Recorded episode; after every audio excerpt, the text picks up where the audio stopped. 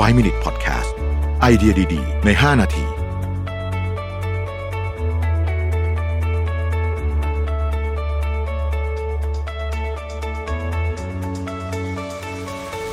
สวัสดีครับ 5 minutes นะครับ คุณอยู่กับประวิทยานุสาหะครับ การพรีเซนต์งานสมัยนี้เนี่ยนะครับ หรือว่าจะว่าไปการนำเสนอทุกรูปแบบนะฮะอาจจะไม่เกี่ยวกับเรื่องงานด้วยซ้ำเนี่ย หนึ่งในสิ่งที่หนีไม่พ้นจริง ๆ ก็คือการใช้ภาพหรือว่าแผนผังนะฮะคืออย่างที่เราพอทราบๆกันดีอยู่แล้วว่า เวลาเราเจอตัวอักษรเยอะๆเนี่ยนะครับโดยเฉพาะในการนำเสนอเนี่ยมันชวนหลับเอาง่ายๆจริง ๆ นะครับ เพราะฉะนั้นการมองด้วยตาเนี่ยนะครับ การใช้ภาพพวกแผนผังพวกนี้เนี่ยทำให้เราสามารถเข้าใจเรื่องราวได้ง่ายขึ้นและเร็วขึ้นนะเคยมีการทดลองอันหนึ่งนะครับ เขาบอกว่า หลังจากที่มีการนำเสนอเรื่องราวไปแล้วเนี่ยนะครับเขาก็ปล่อยให้เวลาผ่านไป 72 ชั่วโมง แล้วก็ไปถามว่าคนเนี่ยที่ฟังเรื่องนี้ไปเนี่ยจำได้มากแค่ไหนนะครับ ผลปรากฏว่าคนจำได้เพียง 10%เมื่ออธิบายด้วยคำพูด ในขณะที่ถ้าอธิบายแล้วก็ใช้ภาพประกอบไปด้วยเนี่ยทำให้คนจำได้มากถึง 65%นะครับดังนั้นเนี่ยอาจจะพอกล่าวได้ว่า การมองด้วยตามีการอธิบายด้วยภาพประกอบเนี่ย ทำให้เราจดจำสิ่งนั้นได้มากกว่าการอธิบายด้วยคำพูดเพียงอย่างเดียวถึง 6 เท่า ถ้าเกิดว่าเราลองนึกถึงเวนไดอะแกรมก็ได้นะครับ อะไรก็ตามที่อธิบายด้วยเวนไดอะแกรมเนี่ยเราเก็ตทันทีโดยที่ไม่ต้องพูดอะไรเยอะ แต่ถ้าเกิดว่าลองเขียนมันออกมาเป็นคำพูดดูเนี่ยนะฮะโอ้โหมันจะซับซ้อนขึ้นไปอีกหลายขั้นเลยทีเดียวนะครับ ทีนี้เนี่ยมันก็ยังมีงานค้นคว้าอย่างอื่นอีกนะครับ เขาบอกว่ามีงานวิจัยชิ้นหนึ่งนะฮะที่แสดงรูปภาพกว่า 2,500 ภาพ เป็นเวลาราว 10 วินาทีนะฮะผลปรากฏว่า คนจำรูปภาพได้ถูกต้องกว่า 90%อยู่หลายวันเลยนะฮะและเมื่อผ่านไป 1 ปีเนี่ยนะครับ ก็ยังมีคนจำได้ถูกต้องถึง 63%นะครับ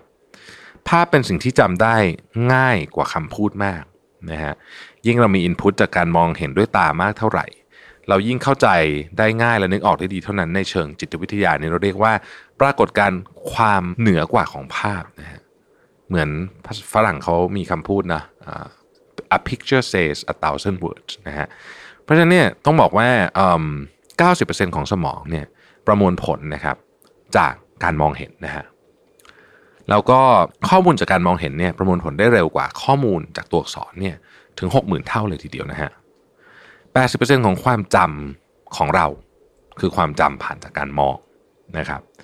แล้วก็ข้อมูล จากการมองเห็นเนี่ยเพิ่มประสิทธิภาพในการเรียนรู้ได้ถึง 4 เท่า ดังนั้นการอธิบายเรื่องอะไรต่างๆ ก็ตามด้วยข้อมูลนะฮะที่เป็นภาพเนี่ยจะทำให้คนฟังประมวลผลได้เร็วกว่านะครับเเพราะฉะนั้นเนี่ยการนำเสนอแบบนี้จึงมีประสิทธิภาพมากกว่านั่นเองนะฮะผมขออนุญาตอ่อจริงๆ ก็ไม่ได้เป็นผู้เชี่ยวชาญเรื่องนี้ แต่ผมรู้สึกว่าเวลาทำ presentation นะครับบางคนเนี่ยนะต้องบอกว่า ทำ presentation เก่งมากเนี่ยนะครับ ก็